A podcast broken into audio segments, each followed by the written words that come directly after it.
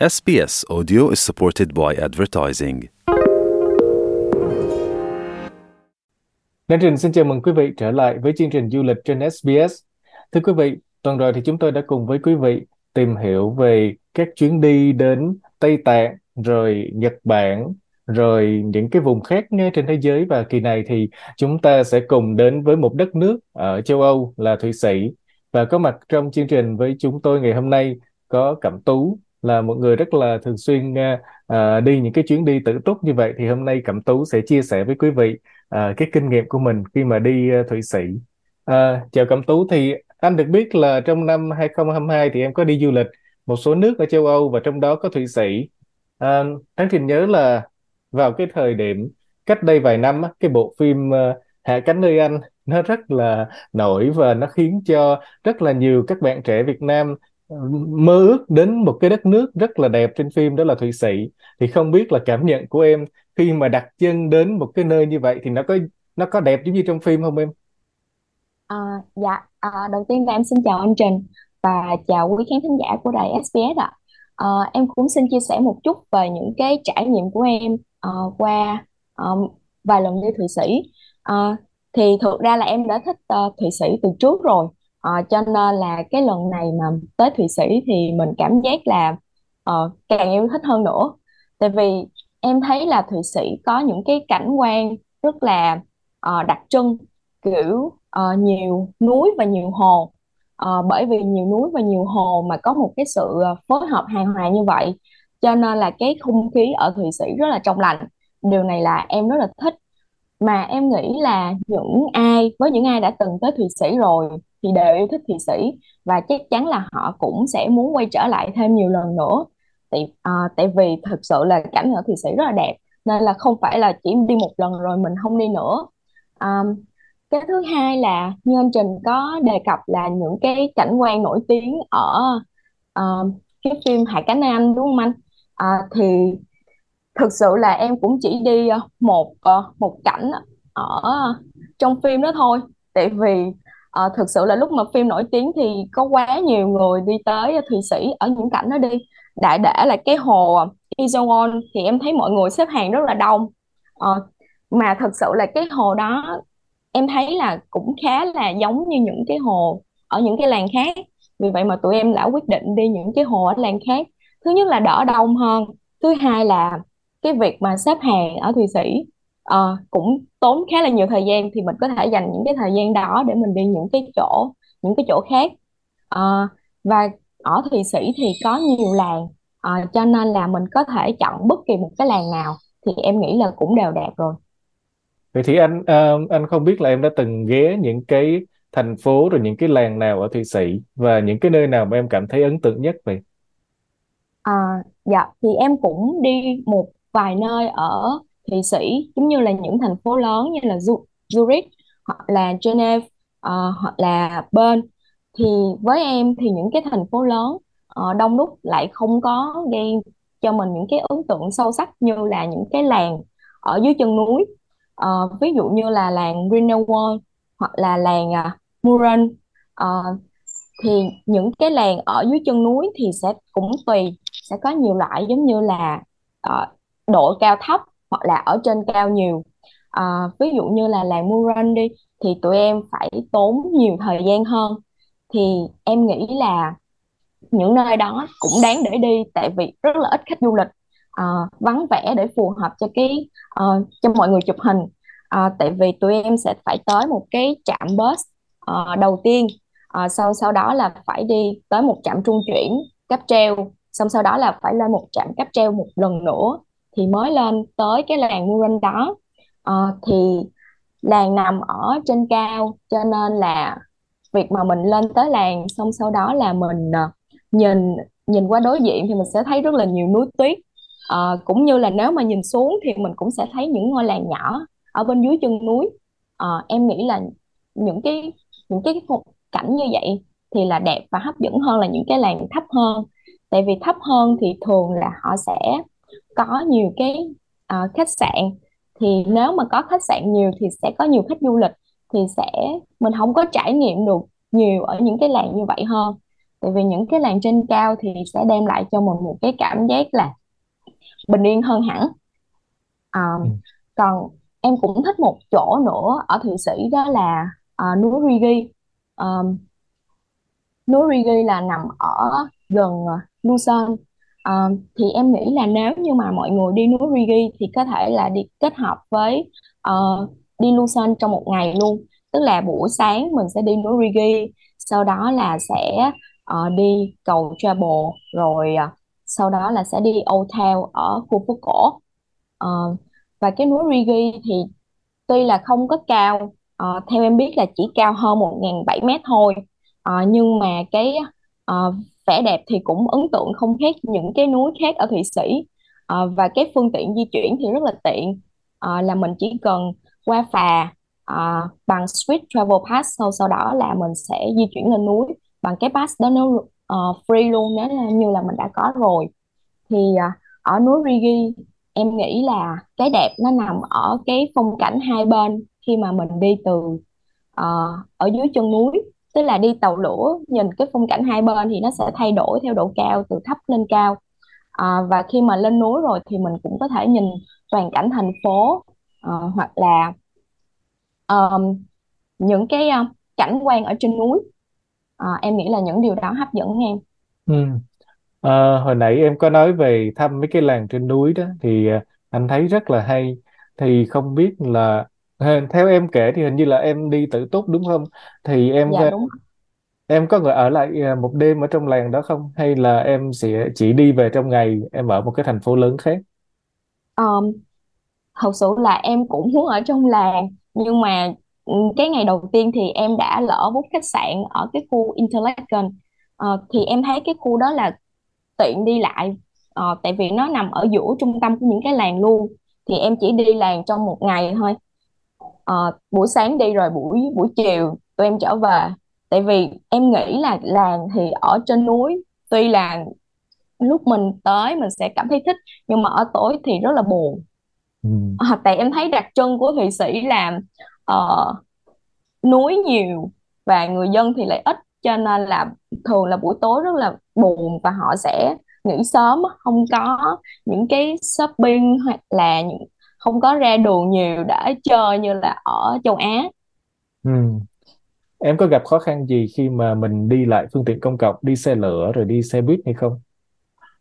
Ờ, dạ, ờ, tại vì Thụy Sĩ cũng nổi tiếng là một nước ờ, đắt đỏ rồi anh Trình ha. Cho nên là trước khi mà đi thì em cũng có tìm hiểu ờ, kỹ hơn một vài nước khác. Ờ, tức là mình nên mua những cái ờ, ờ, những cái pass để cover cho chuyến đi của mình Ờ, thì nó sẽ rẻ hơn thay vì mình mua chuyến lẻ. uh, thì em là em chọn uh, mua cái uh, Swiss Travel Pass uh, khi mà mình tới Thụy Sĩ luôn. Uh, thì lúc đó thì họ sẽ uh, check thông tin passport của mình để mà uh, uh, ghi tên mình uh, lên cái cái pass đó. Thì uh, việc làm của mình mỗi ngày chỉ là uh, đi uh, đi trên tàu thì nhớ đem theo cái passport và cái pass đó thôi. Ờ, em thấy mọi thứ nó không quá khó khăn. Tại vì thứ nhất là Google Maps đã phát triển ờ, quá là tốt rồi cho nên mình chỉ cần check map rồi đi. Nhưng mà thứ hai là chỉ cần ờ, chú ý những cái vấn đề như là mình đúng mình đi có đúng cái platform không hoặc là mình có đi đúng hướng không. Ờ, chứ còn những cái ờ, cái trạm ở Thụy Sĩ thì họ cũng có chỉ dẫn. Ờ, em thấy là rõ ràng rồi nên không phải là quá khó khăn. Ừm, mà nếu mà có khó khăn thì em nghĩ là chỉ những lần đầu á, khi mà mình tới mới tới mình chưa có quen với cái cái kiểu giao thông ở đó thì mình sẽ bị ờ, ờ, ngập ngừng trong một thời gian ngắn thôi sau đó khi mà mình quen thì mình sẽ đi rất là dễ Ừ. Vậy là tất cả những cái điểm em tới rồi ngay cả ở những cái khu làng cổ trên núi thì em đều đi phương tiện công cộng được đúng không? Có điểm nào em va- phải mua tour hay là đi taxi hay không? Ờ, dạ không tại vì em thấy phương tiện công cộng đã phát triển tốt. Với lại những cái làng trên núi thì họ cũng phải có phương tiện công cộng tại vì người dân người ta sống trên núi. Ờ, cho nên là họ cũng phải có tàu để họ đi. Thì mình cũng chỉ là đi giống như người dân địa phương thôi. Ừ. và dạ cũng đơn giản chỉ là những khi mà mình lên núi á, thì cái thời gian mà để mình bắt một chuyến tàu hai cái chuyến tàu nó cách nhau khá là xa ví dụ như những ở dưới thấp thì là 10 phút còn nếu trên núi thì có thể là 20 phút tới 30 phút chẳng hạn. Tùy cái khu đó nó có đông đúc hay không và có nhiều khách du lịch hay không. Tại vì em thấy Thụy Sĩ cũng uh, dạo gần đây cũng khá là chú trọng du lịch cho nên là nếu như mà có khách du lịch đông thì họ sẽ cũng sẽ tăng chuyến và họ cũng sẽ có những cái người ở ga để uh, điều hành cái tàu. Là mình có thể hỏi uh, những cái người mà ở ga thì họ có thể chỉ cho mình Ừ. Ờ, khi mà em đi Thụy Sĩ như vậy đó, em có gặp khó khăn gì à, về ngôn ngữ không? Họ có nói được tiếng Anh nhiều không em? Ờ, dạ ờ, em thấy thì người dân Thụy Sĩ nói tiếng Anh rất là dễ nghe Ờ, mà cũng họ cũng rất là nhiệt tình chỉ cho mình Ờ, em nhớ là mình cũng có vài lần cần phải hỏi họ về cái ờ, chuyến đi tức là cần phải mua vé để lên một cái khu khác thì lúc đó uh, họ cũng chỉ cho mình rất là nhiệt tình mà uh, hỏi mình cặn kẽ là mình thực sự là mình muốn đi điểm nào. Tại vì những cái điểm du lịch ở Thụy Sĩ nếu như mà mình mua sai thì mình sẽ phải trả giá bằng tiền. Cho nên là họ sẽ hỏi mình rất là kỹ là ờ ờ, bạn có muốn đi tới để, điểm ờ, điểm C không? Hay là chỉ cần B thôi? Thì mình chỉ cần mua một cái vé này thôi. Ờ, thì em thấy là họ ờ, tư vấn cho mình rất là rất là nhiệt tình rất là tốt Ừ. Ờ, cái chuyến đi của em á, em thấy là nếu mà một người mới đi Thụy Sĩ lần đầu thì à, đi khoảng bao lâu là vừa? Một tuần hay là hai tuần?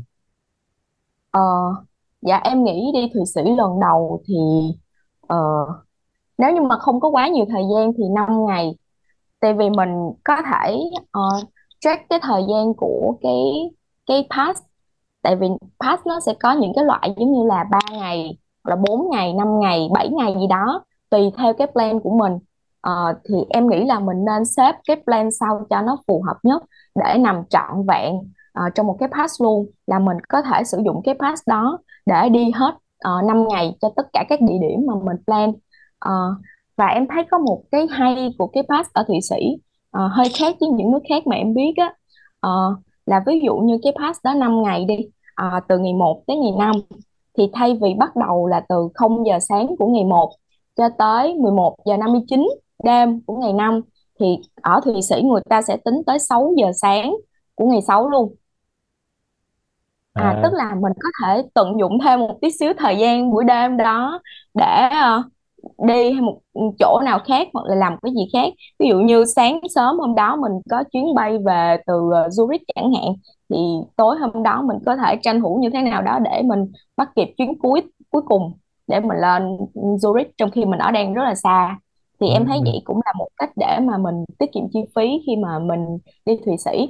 Ờ, theo như em biết thì một cái vé lẻ ở Thụy Sĩ á, bán ra rất là mắc luôn. Cho nên là nếu như mà xác định là mình đi tự túc ở Thụy Sĩ thì nhất định là mình phải mua những cái pass thực ra là có nhiều loại pass khác nhưng mà họ dành cho người dân Thụy Sĩ và những ờ, không có dành nhiều cho khách du lịch cho nên em thấy khách du lịch là mua nhiều nhất là Swiss Travel Pass rồi Ừ. dạ Khi mà mình đi du lịch dài ngày thì cái chuyện ăn uống chắc chắn là rất là quan trọng. Và đáng trình thấy là rất là nhiều người Việt thì đi đến đâu cũng phải để ý là có nhà hàng châu Á, nhà hàng Việt hay không, tại vì không có quen những cái vị, những cái cách nấu của những nước khác. Thì không biết là với Thụy Sĩ thì à, thứ nhất là đồ ăn mà của Thụy Sĩ luôn á, đồ ăn local, đồ ăn bản địa luôn á, em thấy có khó ăn không? Và nó có những cái nhà hàng đa dạng của những cái nước khác, những cái món ăn nước khác hay không? Ờ, dạ với em thì cái ờ, khuyết điểm duy nhất của Thụy Sĩ chính là đồ ăn Ờ, tại vì em thấy đồ ăn ở Thụy Sĩ ờ, rất là khó ăn với người Việt luôn. Ờ, thường là nổi tiếng với những món như là phô mai thì sẽ có lẩu phô mai chẳng hạn. Ờ, hoặc là ờ, những cái súp ờ, hoa quả thì em cảm thấy ờ, với người Việt thì nó không có nó không có đủ vị nó không có hợp khẩu vị để mà mình mình ăn hàng ngày á. Thì em chỉ ờ, em chỉ kiểu là ăn thử thôi thì mình thấy không hợp thì mình sẽ trở về với những món truyền thống. Tức là sáng mình có thể ăn bánh mì Thụy Sĩ lại bánh mì à, ừ, em thấy giống như là bánh mì baguette của Pháp vậy thôi.